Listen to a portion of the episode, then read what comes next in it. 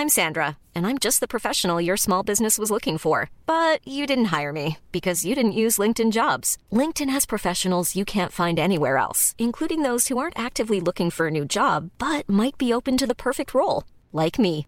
In a given month, over 70% of LinkedIn users don't visit other leading job sites. So if you're not looking on LinkedIn, you'll miss out on great candidates like Sandra. Start hiring professionals like a professional. Post your free job on linkedin.com/people today. When you're ready to pop the question, the last thing you want to do is second guess the ring. At Bluenile.com, you can design a one of a kind ring with the ease and convenience of shopping online. Choose your diamond and setting. When you find the one, you'll get it delivered right to your door. Go to Bluenile.com and use promo code LISTEN to get $50 off your purchase of $500 or more. That's code LISTEN at Bluenile.com for $50 off your purchase. Bluenile.com code LISTEN. Hi, I'm Michael Cistulli, and welcome to Cinemates, a podcast where a bunch of mates chat about cinema over some drinks. In this episode, I'm joined by Camilla Pemberton and Angus Newell. And together with Camilla and Angus, we discuss the fine dining black comedy horror, The Menu, directed by Mark Mylod and starring Ralph Fiennes, Anya Taylor Joy, Nicholas Hoult, and many more. While drinking some brandy, we discuss the originality of the plot, performances that most stood out for us, and the film's true meaning. As always, make sure you're following Cinemates wherever you get your podcasts and leave a five star review to support us. Now sit back and enjoy this episode of Cinemates. We got a full tank of gas, half a pack of cigarettes, it's dark, and we're wearing sunglasses. Hit it. You want answers. I want the truth. You can't handle the truth. Open the pod bay doors now. Keep your friends close, but your enemies I am nothing. No. Fasten your seatbelts. It's going to be a bumpy night. Get busy living. You get busy dying. Camilla and Angus, welcome to the podcast. How are we going? Hi, mate. Hi, Camilla. Hi, hi Angus. Thanks for having us. No worries. so Camilla is our friend who's currently living in New York. She's joining us live for the first ever virtual Cinemates episode from Boston. Uh, Camilla, as you may be aware, whenever we have new guests on the podcast, we ask them a few questions about cinema in what we now call the Cinemates Gauntlet. Five deep questions to see who you are and what you like to watch. So, first question most memorable movie that you saw in cinemas? um, okay, so I think for me it was Shang-Chi, which is the new, well, at the time it was the new Marvel movie, because um, it was the first movie I worked on and it was really exciting to see it on the screen. Um, Oh but can I can I add an, Wow. another one? Because Call Me by Your Name, I know you did the Yep. podcast on it, but I sat in that cinema crying for like 15 minutes after it finished. That was also very memorable. It is so good. Great, great film and amazing uh, Phase Four film in Shang Chi as well. So that that's a good answer too. Next Yeah. question: fastest TV show binge. Uh, Fleabag. Ooh, I watched Fleabag sitting in one position in my bed, like on my side, for I think the whole of the season two. So that was like multiple hours sitting in one position. Jesus. What's it about? Um, Fleabag is a British, is it British? I think so. Yeah. um, TV series um, written by Phoebe Waller-Bridge, who um, has gone on to do some really interesting stuff. Recently, she was supposed to write the new Mr. and Mrs. Smith movie, with, um, Yeah. but she was bunked off it apparently. Yeah. No, I've heard um, Fleabag is really good, and she's really come onto the scene. I think she worked on the No Time to Die as well. Um, Yeah. So yeah, heard good things. So probably fair enough that you binged the hell out of it. Next question: favorite Australian movie? Favorite Australian movie is Breath. By it's a, based on a Tim Winton book um, with Simon Baker. Yeah.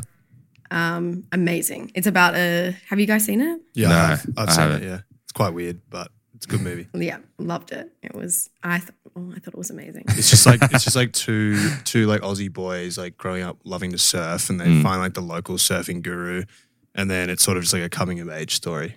Okay. Mhm. Very Interesting. very Aussie. Yeah. No, Yeah. I've heard good things, and that has been answered a few times. It's very yeah, it's For that very question. distinctly Australian. Yeah, nice. We'll have to watch it. Mhm. Next question: a movie that you think everyone needs to see. A movie I think everyone needs to see is For Sama, which is a Okay. documentary, and I think it's really important because it spreads a very powerful message. What's it about? Um, for Sama is about a family who raise children, raise a daughter, a young daughter during the Syrian war, um, and their experience in war. Um, and it's really eye opening and it's incredibly upsetting. And it, yeah, it spreads a really powerful message about people who grow through war and have Mm. families through war as well. Yeah, interesting. No, definitely, definitely want to watch. Last question. TV show that you're watching at the moment. At the moment, I'm watching Friday Night Lights, um, which is which I've become completely For the first time? Yes, for the first time. Um, it's a 2006 TV Nice. series. Because she's American now, and it's all about football. Yeah, inspired by Texas, maybe. Longhorns, nice answer. Well, let's get into it then. So, to the listeners out there who haven't seen the menu yet, which we're going to talk about in this episode, Camilla and Angus, what would you say about the film in one word, and what would you rate it out of five stars? Camilla, you go first. Okay, I one word, provocative, and Okay. not in the not sexually, but Yeah, Um, and yeah. rating. and rating. My rating is eight out of ten. Okay. Or are you doing out of five? Doing Yeah, out of five. five. But that's okay. So, four out of five. Yeah, yeah. I'll settle with a four out of five. Yeah, nice.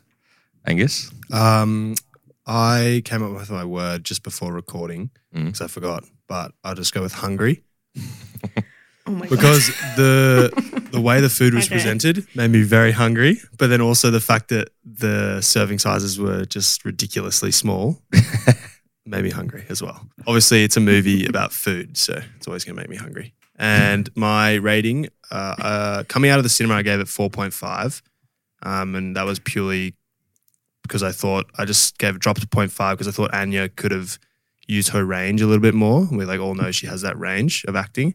Um, Interesting. and then I've dropped it to a four after like a couple weeks of mulling it over because I think there was a few plot holes or a few unanswered questions that I would have liked the answers to. Okay. Interesting. Can I elaborate on my rating? Please do. yeah, rebuttal. Okay, I gave the film a seven out of 10, which would be, I gave the film a three out of five, and I gave the concept of the film a five out of five. okay. So is that where you, yeah, you settle in your average of four? And that's where I've settled in the average of four. Good Nice. I'm a smart guy. Interesting. Yeah, I think I agree. I okay, me being a bit of a foodie, maybe I'm a bit biased here, but I absolutely loved it. And for that reason, originally, and this is pretty boring and basic of me, but my original word was amazing, but I'm gonna change it to entitlement because I think the movie sends a strong message about entitlement. Was it a cinemazing movie? It was a wow. Okay, yeah, it was a cinemazing movie um, for me at least. So I gave it a four point five. Um, Similar to you, Camilla, I think the story and the originality of it was a five. Y- yeah, like I wouldn't say it was like a five for me. Like a, f- a five in my books is you know that sort of top tier, life changing, maybe a few tears sort of status, but nonetheless, Yeah. absolutely loved it. So much fun in the cinema. Um, and for that reason, yeah, I just thought it was a great film. Can I say as well, when you said it's fun in the cinema, the movie is really fun in the cinema, but the rewatch value is much less than a movie that should be five stars. Yeah, I agree. Because And we both and we both haven't seen it twice. So Mm. no, and you have. I think that um, the kind of shocks and the laughs. I don't know if they came out in the second viewing for you. Not as much. Yeah, which is pretty interesting. But I think um, that first sort of reaction to it maybe is what makes it great. But we'll dive in now. So Mhm. for me, first few things that sort of came kind of in terms of overall thoughts, I thought the cinematography was stunning and the set design. Um, cinematographer Peter Deming, who'd worked on Mulholland Drive and a few other great films. Um, I thought it was just so like sensory and especially with the food and like the landscape of the island, um, like showing you like little snippets of like the plants and like water and it like really just made you kind of dive into this like obviously very secluded and closed environment. Mm. And I think that, as you said before, Angus, like the food was just so beautiful and like seeing the chefs prepare it. And I think actually, um, I don't know if it was the same people, but I'm pretty sure they got people that worked on Netflix's Chef's Table who Yeah, do a lot of those did. like slow mo. It was the it was the videographers and food like food designers they got from Chef's Table, and then I'll carry on from that fact. I thought this would be brought up later, but I can just do it now. Yeah. Um, this chef Dominique Crenn um, recreated like several of her dishes for the movie, and they're like all staples of her San Francisco restaurant, like Atelier Ah. Crenn, um, which I looked up. It's about like an average of 450 US dollars per person to dine there, and the menu changes every day.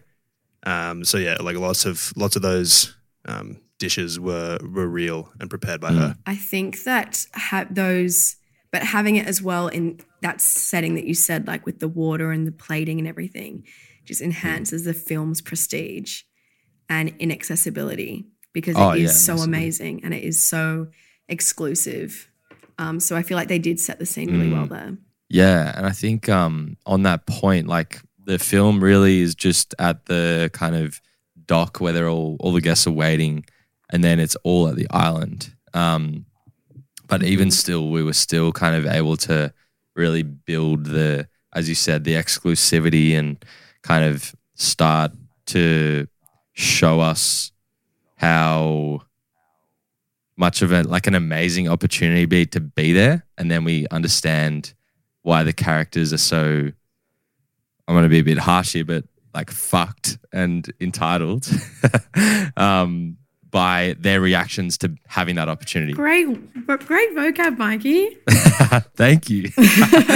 um, but what did you guys think? Like any any sort of main overall thoughts that really jumped out to you first viewing?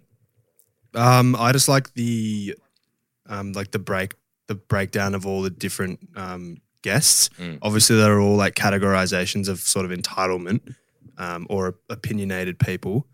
Um, and I can just break Mm. down like the groups. So you had Tyler, who was like a food snob, but eventually we find out like he doesn't really know anything about like how to be in the kitchen. Mm. Um, you got Margot, she's a tag along. Um, then you got the food critics. You got the main critic, and then her assistant that disagrees with everything she says. You got the finance bros, or I um, also call them the Wall Street wankers.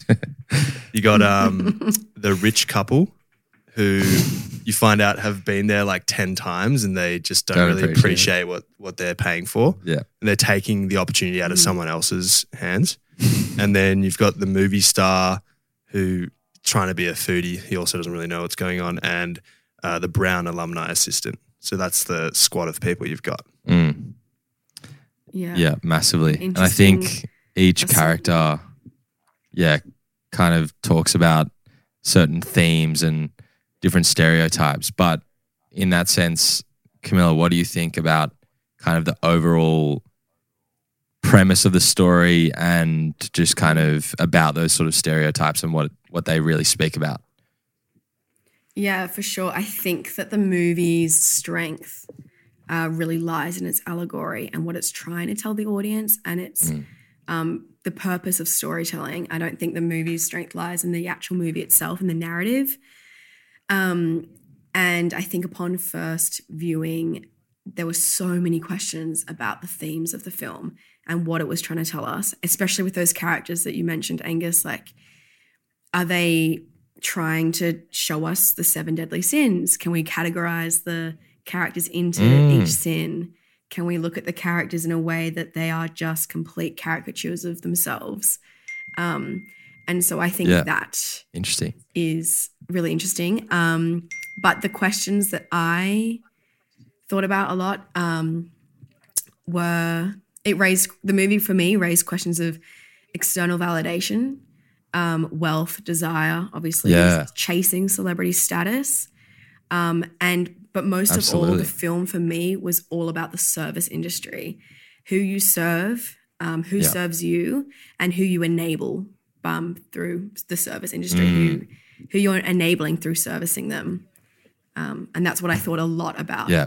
after watching the the film. Yeah, absolutely. Great takes there. I think that the amongst all the stereotypes and really all those messages about the service industry industry rather, I think you could really relate it to any service based industry. Like obviously from face value it's about the culinary industry, but you could relate it to like film or like literally Sport. anything, sport, you know, It's who's just where- enabling It's just who. where like the um, wider range of people have opinions. Mm. They want to put their their two cents in for everything. Yeah. Um, and you've got yeah, you've got Mhm. one side of people that are working hard to make it their profession, and the others that are criticizing and and consuming it all.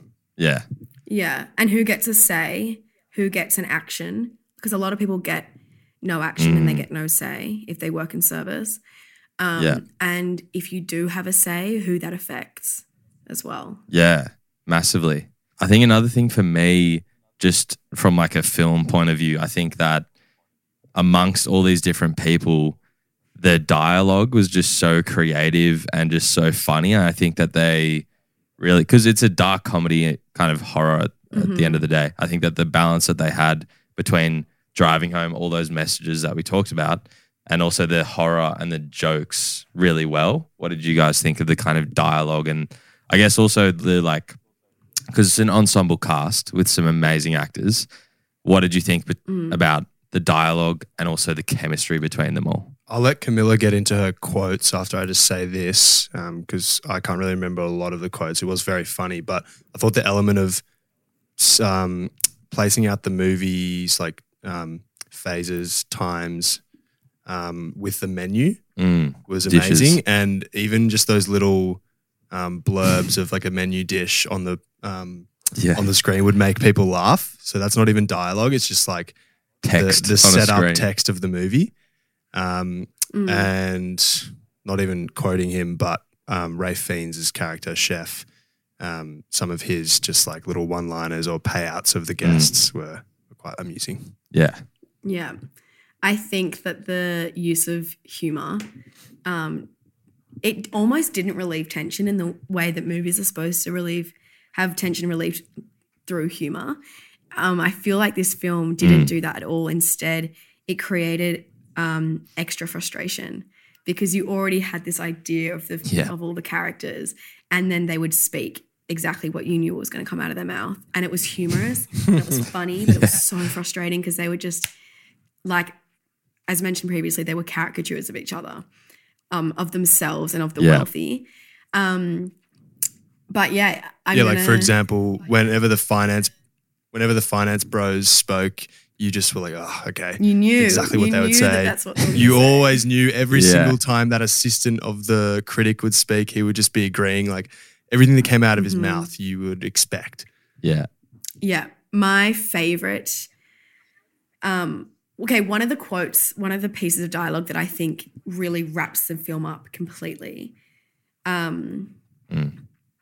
is when Janet McTeer's character, who was Lillian Bloom, who was the the critic, the food critic, she says that when all of the violence is going on around them, she says, "I honestly believe that this whole thing is for our benefit." and she speaks of the violence and people dying just like i honestly felt like she felt like it was pa- the violence was paired with her food like the wine. Like that's how she saw it. Yeah, um, yeah. yeah and that self-centered And as if she was like deserving of how it. the night was happening. Yeah and how and how the whole night was just about them and their experience and they were being served by everyone else. It's a very self-centered um, way of thinking. No, I definitely agree, and I think that um, yeah, that really summed it up, and like the way that you know you think about dialogue and just how kind of again those caricatures and kind of what they're really speaking about was able to be funny but also say so much. I thought the film did really well with, and I think that everyone's performances amongst this like we've talked about the different characters and kind of how they were just played so well. Like obviously you got the main chef, Chef Slowik, you got Margot, you got Tyler. They all speak about something, and I think um, I heard that a lot of the ensemble used a lot of improv. And what they did with that is kind of off screen, they would tell these fake stories about from their characters' lives to each other. And I think that, you know, when we got these lines from um, Janet McTeer's character, Lillian Bloom, like uh, saying, like, oh, like, I think this is all for our benefit. Like, they would have kind of made up all these things that really like spoke about their character. But also, I think that, you know, the the chemistry that they were able to have with each other and kind of really dive into what each character was standing for, I thought was really amazing. Mm. And again, it was still able to be funny and deep and everything. So I Yeah. thought that that I was thought- really cool for me. I thought as well that the movie put all the main character energies in one room. They took all the main character energies in Mm. terms of greed and um, gluttony and all of those things and all of the, the attributes that you just don't want to have. Um, and they put all of them in one room and Yeah. seeing them interact with each other in the one room was really interesting. Like having the finance Mm. bros be in the same room because they are the main character in their own lives, but be in the same room as the food critic Yeah. and be in the same room as the movie star. That Mm. playing with those characters was really interesting to watch unfold. Yeah, absolutely.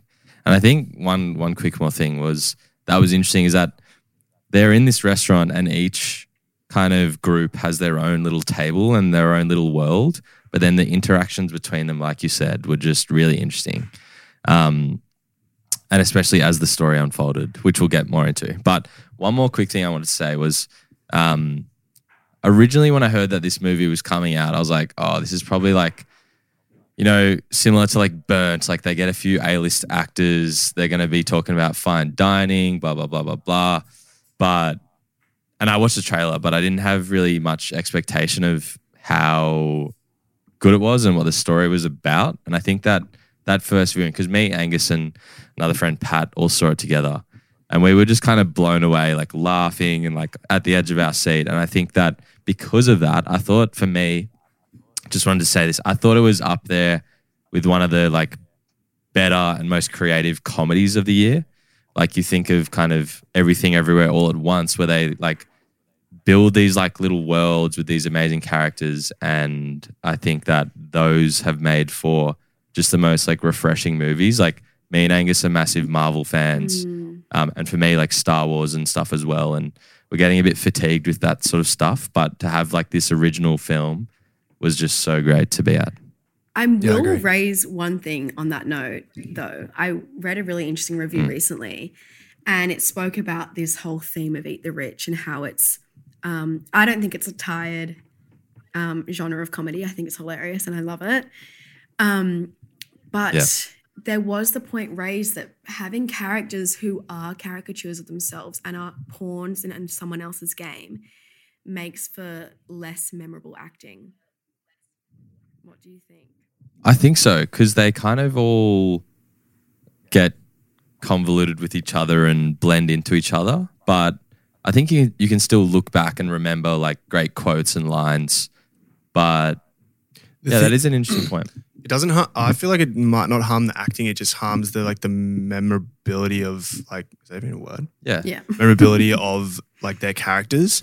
I think Chef, like he's very memorable in my eyes. Like just thinking about like watching it a few weeks ago, but maybe um, Anya's character Margot, like sort of just a character that might go by the wayside in her career. Mm. Um, like nothing incredibly special about it. Even um, Tyler and just all of them, like they are big um, identifiers on like people in society, but they're not going to be like a I don't know big characters like the Joker. You're like, oh wow, like, Yeah. that's a, Mm. that's a character, or just yeah. I feel like you, it gives them range to act, but if there's too many of them, it's too oversaturated. But they also don't, I think, as well in that way that they don't have they don't have the range of external desires, internal desires, wants and needs as well, like as well as a character um, who isn't a, playing a game in someone else's uh, as a pawn in someone else's game would be. I don't know. Anyway, Yeah, so like they're just getting led along, like the Yeah, storyline. they don't have control. Yeah. But that's the whole point, I guess. They don't have control of their fate. And they never did. And they they there won't be a moment in the movie where they do. Yeah, absolutely. Um, but let's dive into it now. There's obviously some Mm-hmm. massively memorable moments uh, within the film. One thing that I think got me like on board with the movie straight away was Tyler's character. So he's Nicholas Hoult's character. He's a big foodie. Um, we don't hear that he has like a big social following or something, but you can just kind of like imagine his what he does day to day. But like little kind of laughs out of me were just like him taking photos of every single dish and like Margot is like not into food at all. He's his escort for the day.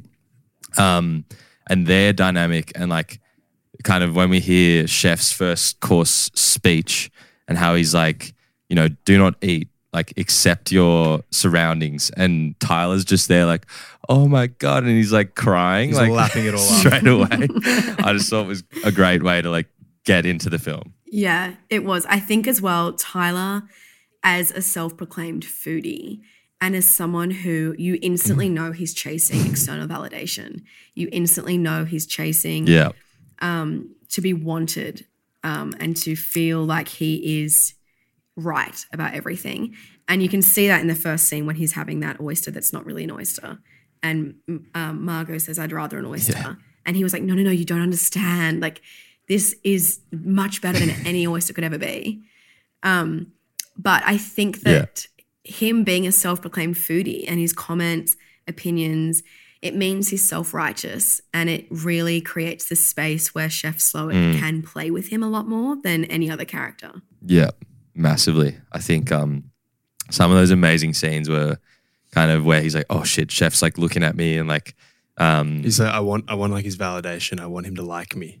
Everything. yeah, yeah, and like, I I really connected with that as well because I am a big foodie myself. I'm not at his level, but like, if I if I went to an amazing restaurant, um, like I have been to a few that have been like incredible, and yeah, you do want to be a good customer and like be a kind of good consumer of the chef's meal. And uh, like one Mhm. experience I had was um, went to Firedoor, which uh, in Sydney, which Chef's Table actually did an Ooh. episode on the cook Lennox Hastie.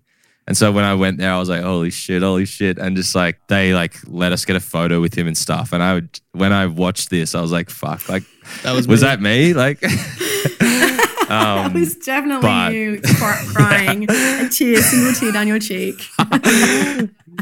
yeah, maybe maybe not the tears, but um, I just thought that was a, a great like sort of way way for the chef to show his dominance as well. I think with Tyler being so self righteous and with him critiquing when he can't Mm. do, he can, you know, talk the talk, but he can't walk the walk. Yes. Um, it the humor in Tyler's death comes because the film's violence and the history of the film's violence, all up until that point, leads us to believe that Tyler's been welcomed into the kitchen and he's going to be brutally murdered by Mm. some, you know, cook who's going to stab him and it's going to be horrible. Um, but the funny bit Yeah. about it was he just was humiliated and he just killed himself instead. When you're ready to pop the question, the last thing you want to do is second guess the ring. At Bluenile.com, you can design a one of a kind ring with the ease and convenience of shopping online. Choose your diamond and setting. When you find the one, you'll get it delivered right to your door. Go to Bluenile.com and use promo code LISTEN to get $50 off your purchase of $500 or more. That's code LISTEN at Bluenile.com for $50 off your purchase. Bluenile.com code LISTEN. Hiring for your small business? If you're not looking for professionals on LinkedIn, you're looking in the wrong place. That's like looking for your car keys in a fish tank. LinkedIn helps you hire professionals you can't find anywhere else, even those who aren't actively searching for a new job but might be open to the perfect role. In a given month, over 70% of LinkedIn users don't even visit other leading job sites. So start looking in the right place. With LinkedIn, you can hire professionals like a professional. Post your free job on linkedin.com slash people today. Hey, it's Paige DeSorbo from Giggly Squad. High quality fashion without the price tag. Say hello to Quince. I'm snagging high-end essentials like cozy cashmere sweaters, sleek leather jackets, fine jewelry, and so much more. With Quince being 50 to 80% less than similar brands. And they partner with factories that prioritize safe, ethical, and responsible manufacturing. I love that. Luxury quality within reach. Go to quince.com slash style to get free shipping and 365 day returns on your next order. Quince.com slash style. Millions of people have lost weight with personalized plans from Noom, like Evan, who can't stand salads and still lost 50 pounds. Salads, generally, for most people, are the easy button, right? For me, that wasn't an option. I never really was a salad guy. That's just not who I am. But Noom worked for me. Get your personalized plan today at Noom.com. Real Noom user compensated to provide their story.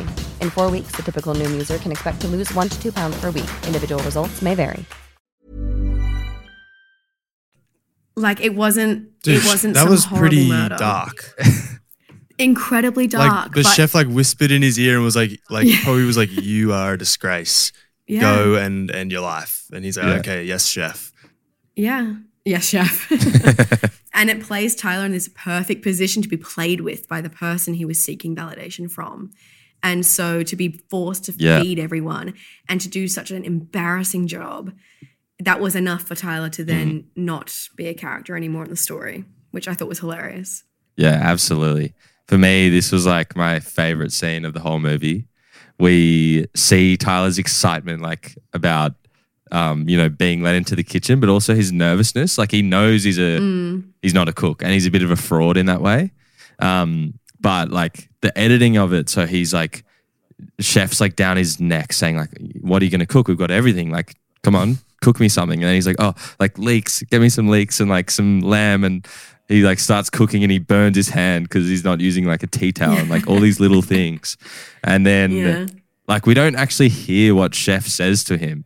But like you said, we can kind of infer he's like, you're a disgrace, like you're a grub and all this stuff. I don't know what he says. But um, then to see that he has taken his own life was insane and very dark. But again, speaks to how what you said, Camilla, about how um, Chef was able to dominate the person that you would think would be the like one wanting validation oh, from but him. at this point sort of like we don't really care that he's hung himself because Anya doesn't care either or 'Cause he- Margot because like he chef reveals that he knew they were all going to die like he came along for the ride and he brought a guest who was unaware they were going to die as well so at Yeah. that point you, you sort of realize he's a bit of a piece of shit one extra thing that the entire cinema burst out laughing was after that they still serve up what he cooked, which was Yeah. like leeks and lamb. And when they showed the dish, the text came up saying Tyler's bullshit. And that was the funniest moment for me. The literal whole cinema burst out laughing just from two words. And I think mm. that that was so good. Can I ask a question actually? After that scene Yeah. happened, after Tyler excused himself from the kitchen and went out back, the chef made a really um, interesting point. He kept saying to the guests, This wasn't planned. He kept saying, This wasn't planned. I don't know if you guys picked that up, but he was like, I'm sorry, the night's taken a Mm. different turn. This wasn't planned. This wasn't supposed to happen. And it kind of, upon second watch, I realized that that whole piece almost felt like it was improv. Yeah. And I don't know why they didn't, he made a point to say that wasn't planned. Because I wonder what he had planned for Tyler originally as the like foodie.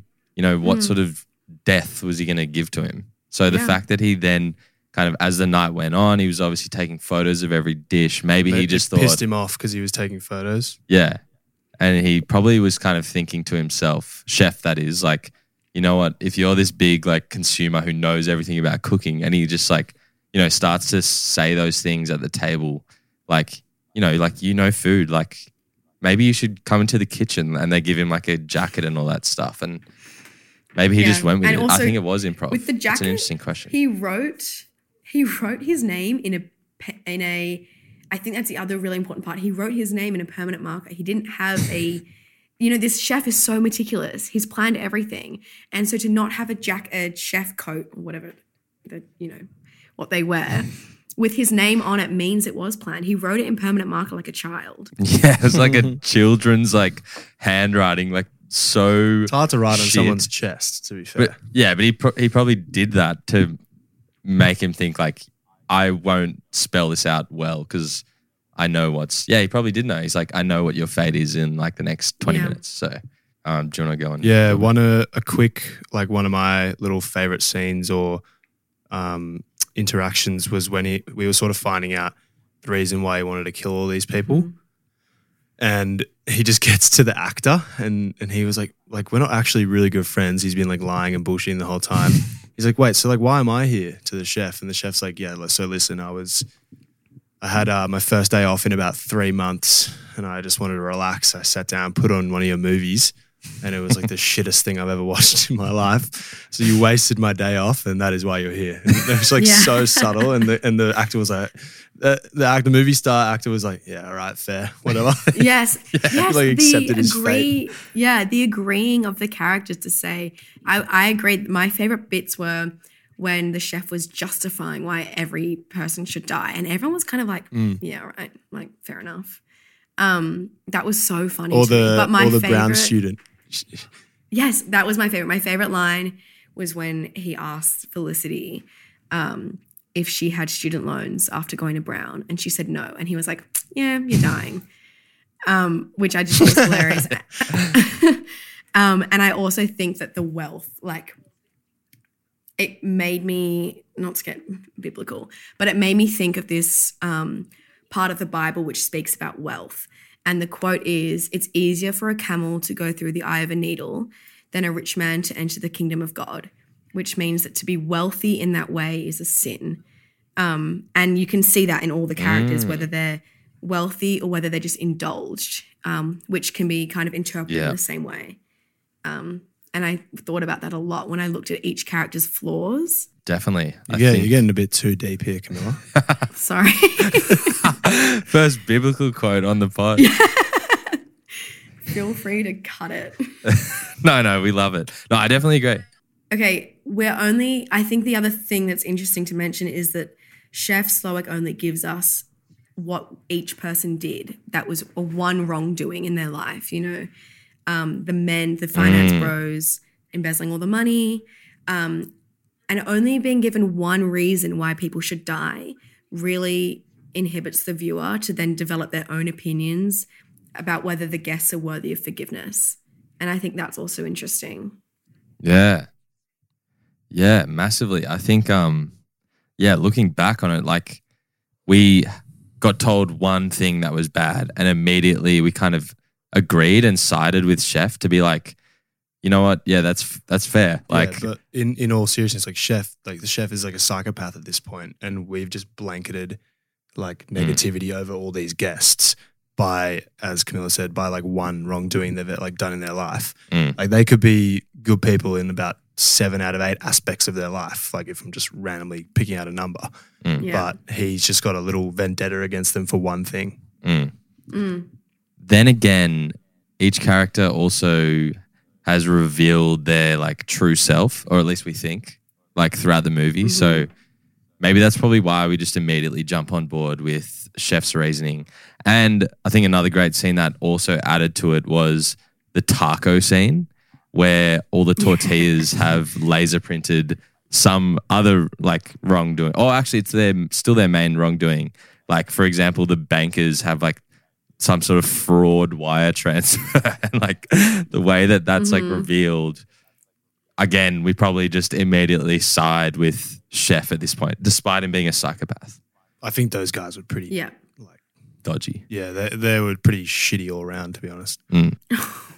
They might have given a lot to charity. Yeah, they We give a lot know. to charity for selfish like reasons though, to look good. yeah i think um Yeah. another really interesting scene again another um sort of similar scene to what we talked about with tyler what did you guys think about uh the sous chef who killed himself as like the second or third course Yeah, that was pretty gnarly. I think that was a really important um, point in the film. um, because that's where, for me, that's where the first questions of the service industry were raised. So we're introduced so briefly to the sous chef, Jeremy, um, who, you know, violently shoots himself through the, through the mouth. Um, and the chef immediately minimizes his life.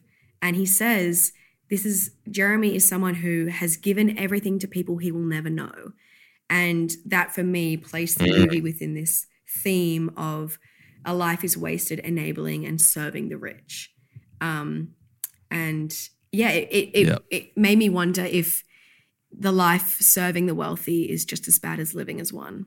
And I think that's what the chef was trying to say by killing off Jeremy. And like he did like like force or Jeremy like killed himself, but it's pretty hypocritical of him to demean Jeremy's life when he's sort of been doing the same thing for Mm. probably the past 20 years, which is obviously why he goes down in the blaze with everyone at the end because he's ashamed at you know what Mm. he's become. Um, but it also like shows that you know maybe in the service industry all these people that are inferior to the you know the head chef or the you know the man in charge they're they're willing and able to do anything in their power to I don't know meet their validation um, as we we see constantly throughout the movie like they're all like robots all the chefs in the kitchen um, and saying like yes chef I love you chef like, like he, they're his minions at this point Yeah. Mm. Yeah, interesting. And I think that also kind of brings up the point where Chef Slowik says to Margot, You're going to die, but are you going to die with those who give or with those who take? All are damned. Um, and I think that that puts Jeremy perfectly in the position of saying that you're no better than anyone else. Yeah. Absolutely. Okay. I wanted to ask what you guys thought of the bread scene, the lack of bread, and how Chef Slowik introduces us to the theme um, of food as like a, a historical reminder of class and prestige. Yeah, I absolutely loved that. I thought, um, you know, he was telling us the history of bread and how it's mostly kind of, um, or historically has been for like peasants because it's just flour and water and it's very like Mm. abundant and that sort of thing. And then for him to then say, like, and for that reason, you're not getting the bread. And like we hear about how the Yeah. bread at um, the restaurant was like so famous. And then we start to see all their reactions. And I thought that was like so good. Like, I think it's the finance bros who say, and they're like, wait, are you fucking serious? Like, and it's just a plate of like oils and like little emulsions and things. and. And um, then like we see the reaction of the critics, and they're like, "Oh my god! Like I love this. Like this is so like interesting." And then savvy. um, I think. yeah, and then they they say, "Oh, actually, I think this like emulsion is split," and like he gives them like a bowl of like this split emulsion, um, and then the finance bros like keep saying, you know, like you know, we've invested in this restaurant, like surely we can have some bread and stuff, and I thought that was just like a great way to because it's early on, But I also think that none of the it was interesting because none of the characters it, it showed the lack of self-awareness from the characters. No one picked up on the double entendre of this action. No one realized that they were being mocked Mm. in that moment. Yeah, and especially Tyler.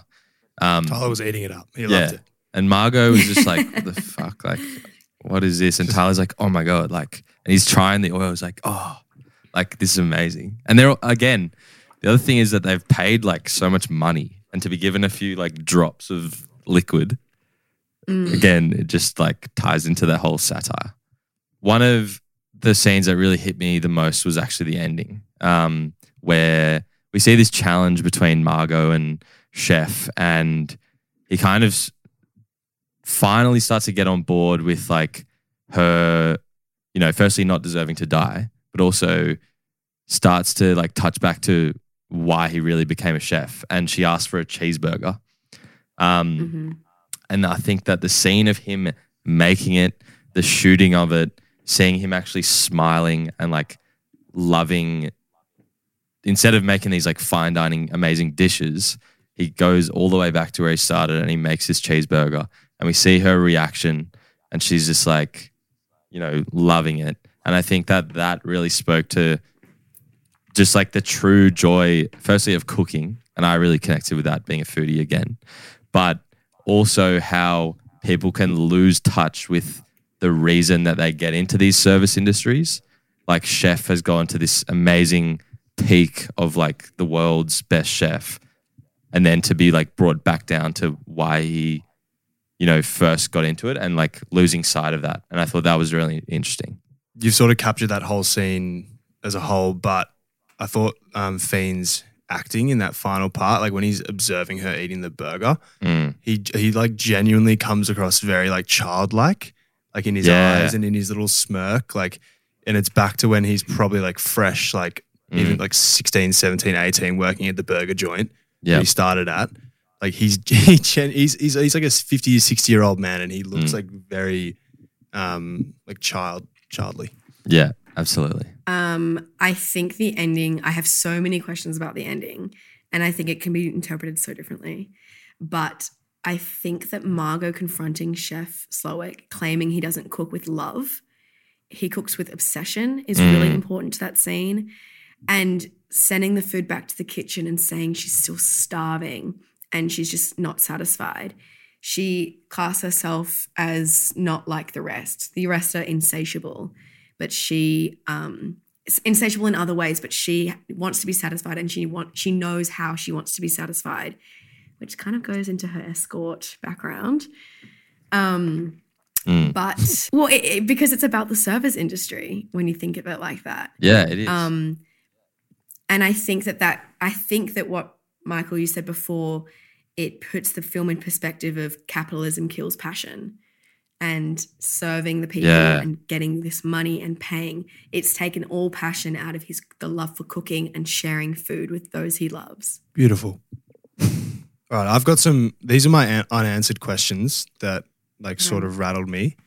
Um, I had just a really quick one. What was the deal with his mum?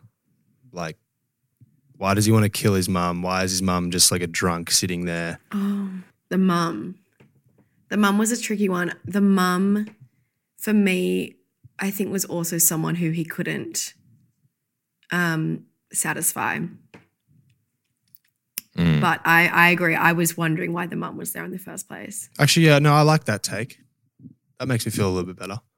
Yeah, I like think she that- didn't really care about his accomplishments, and he was just like, yeah, sad that he'd never been able to live up to, or just even um, like make her proud. But she probably, yeah, it felt like she just didn't like understand the level that he'd gotten to, and and care about you know his passion. Yeah, the other thing with her character was that we hear about the story of how he had an, a very abusive father with the whole um, stabbing him in the thigh, and then there were like tacos with those. Mhm.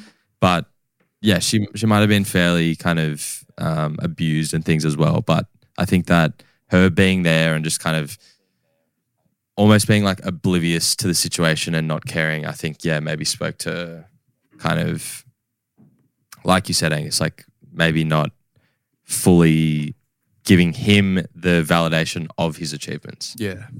Another another uh, little point I had that I like I picked up on. Actually, this is just a fun point.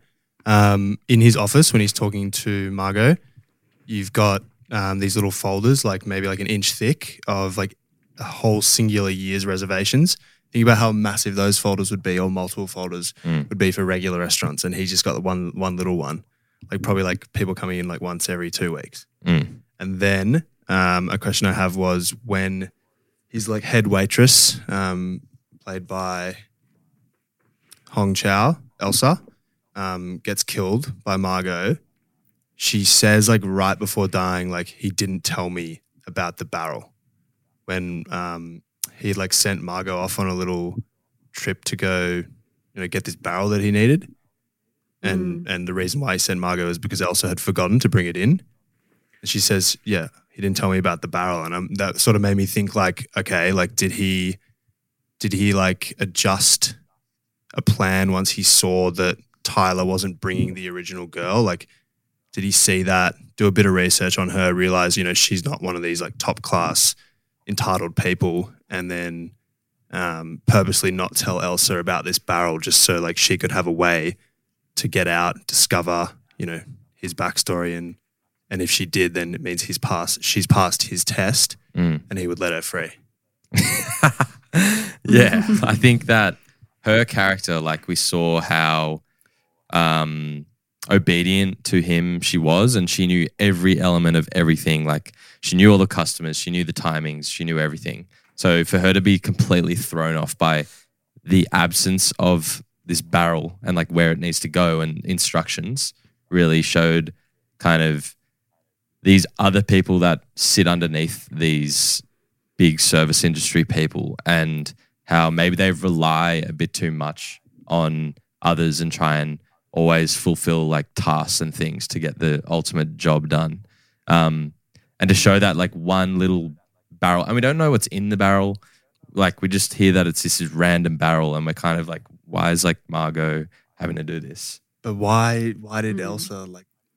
He would have told Elsa about the barrel. He said, "I told her," and she forgot. Yeah, and then it throws her into like a chaotic spin, like, oh shit, like he didn't tell me, like you know. So I think that that is what like sort of drove her a bit like insane. I think it places Margot's character perfectly into the question of are you going to die with those who give or die with those who take? And part of me thinks that it was just a good setup to allow Margot to have the opening of um, escaping. Um, and it's it feels like another one of another point in the movie where it was unplanned, just like Tyler in the kitchen. Um, but I don't know why he put that on Elsa and made her feel like she did something wrong when she's been his, you know, right hand woman for so long. Yeah, absolutely. And I guess that sort of comes to the point of him just like not really caring about his staff at this point. You know, he's caused someone to like take their own life, and then obviously Elsa um, getting what she had done to her. So that was really interesting. I got a few quick final questions before we wrap up, um, and we can just kind of rattle these off each. Favorite character and best performance of the ensemble cast. Angus, you go. Um, mine's just going to be twofold. It's going to be um, Chef Slowik and Ralph Fiennes' performance. Nice. Camilla? Um, definitely William Bloom as the food critic. nice. And Janet McTeer for that? Definitely Janet McTeer as Lillian Bloom, the food critic. Nice. And yourself, Mike? Uh, I was pretty torn, but I'm actually going to go a bit left field. Um, I loved Ralph Fiennes. I loved Nicholas Hoult. I loved pretty much everyone. Bit of an underrated performance, I reckon. John Leguizamo as the actor. A few little one-liners like, "Oh, like I'm a name-dropping whore," and like all these things. Like, I thought that that his performance was very subtle, and I loved it. Um, favorite character though, again, probably for me, I connected with Tyler the most. Not that I'm him, but just that I could laugh so much at how ridiculous sure? he was. You're a disgrace, man. no, no, no. Get in the not me. kitchen. I swear it's not me. Michael, Um, Michael's bullshit. One question that I want to finish with. Do you think there will be any potential nominations for any of these characters or the film or the cinematography or anything? No. I think potentially cinematography, Maybe. like the um, just like the cuts of the food and whatnot. It's like beautifully filmed, but I don't think any um, acting performances or you know best picture or, or anything like that. No soundtrack. I think. Can I just ask one question? Mm, Because go I want to know your answer. Why do you, what was the point of allowing the men to run away? Mm. There was no point. I didn't like that scene. I have a few thoughts about this. Thank you, Angus. I think that because they don't kill them, they just retrieve them, like maybe beat them up, rough them up a little bit, and bring them back. So I think that he literally just wanted to play with them and like scare them a bit more. Because if you think about what the women then have to do, they go inside, they talk with the sous chef about the dish that she's created, and she starts crying, and we get the like funny quote from um, Janet McTeer's character where uh, the sous chef says that everyone's gonna die, and then um, Lillian Bloom's like, "Ah, fuck it, just get me more wine." Like, and I think that she wanted to obviously let the women have their sort of like moment together, and then just kind of torment the men. I think, but again, very weird that he did that. Yeah, I think it it pulls the characters into this world of you are here. the the The scariest thing is to prepare yourself for your own death, or to be humiliated because you know you you know that you're going to die. And I mm. think it was just to to purely just humiliate them and to bring them down to this level of you will leave your significant others, you will run Yeah. for your own life. You think of no one but yourself. Yeah, especially with the actor. He's like, ah, fuck it. Like, I don't care about you He's all right, see anymore. ya. yeah. So I Yeah. thought that was a great scene. Any other final takes before we wrap up? I got a little final fact. Um, so about three years ago, 2019, the original cast was set as like Fiennes still playing Chef Slowik, but Emma Stone playing Margot. Mm. Um, and she dropped out because of a scheduling conflict. So that pushed the film back a couple years, and then they got Anya on. So I honestly, I honestly think it still would have been like, yeah, very, very enjoyable if Emma was on board. She's she's like amazing. Um, but it's good to see Anya. Like she's in a few things, but now she's obviously up and coming, and you know everything she puts out, we want to go see. Yeah, absolutely. Interesting. I think um, Emma Stone's performances are more emotional. Mm. And I wonder if that would have changed the direction of the narrative as well. Mm. Yeah, good point. I think, um, yeah, it obviously ended up being an amazing film, and Anya did incredibly and worked off Ralph Fiennes so well. But yeah, does it does raise a No, Emma Emma would have Interesting put in an absolutely great performance as well. So yeah, yeah, for sure. either or is fine. Yeah, absolutely. And I'm going to say as well, my favorite quote of the film Do it. um, is You'll eat less than you desire and more than you deserve. Mm. Think about that, people.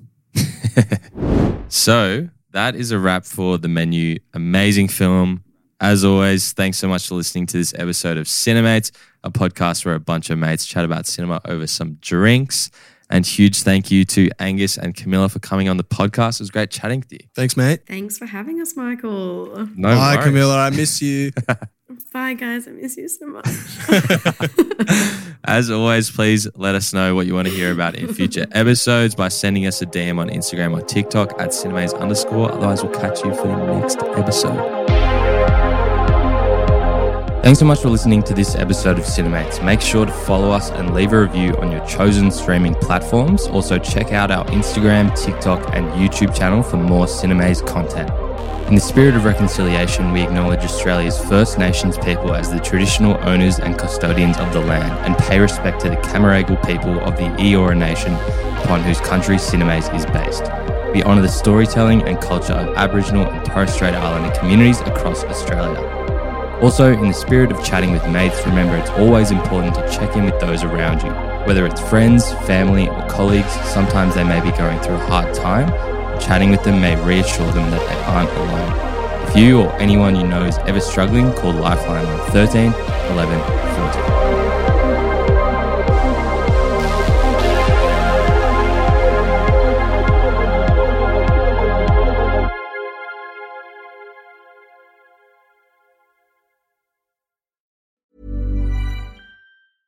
Planning for your next trip?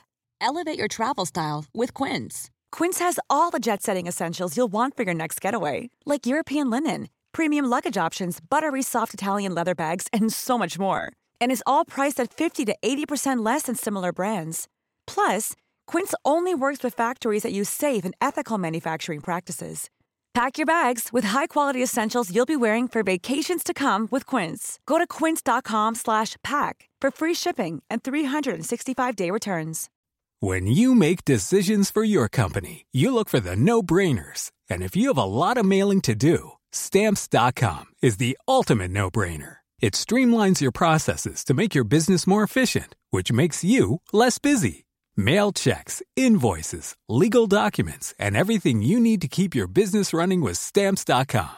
Seamlessly connect with every major marketplace and shopping cart. Schedule package pickups and see your cheapest and fastest shipping options from different carriers. With rates up to 89% off USPS and UPS rates. And with the Stamps.com mobile app, you can take care of mailing and shipping wherever you are. Make the same no-brainer decision as over 1 million other businesses with stamps.com. Sign up with code program for a 4-week trial plus free postage and a free digital scale. No long-term commitments or contracts.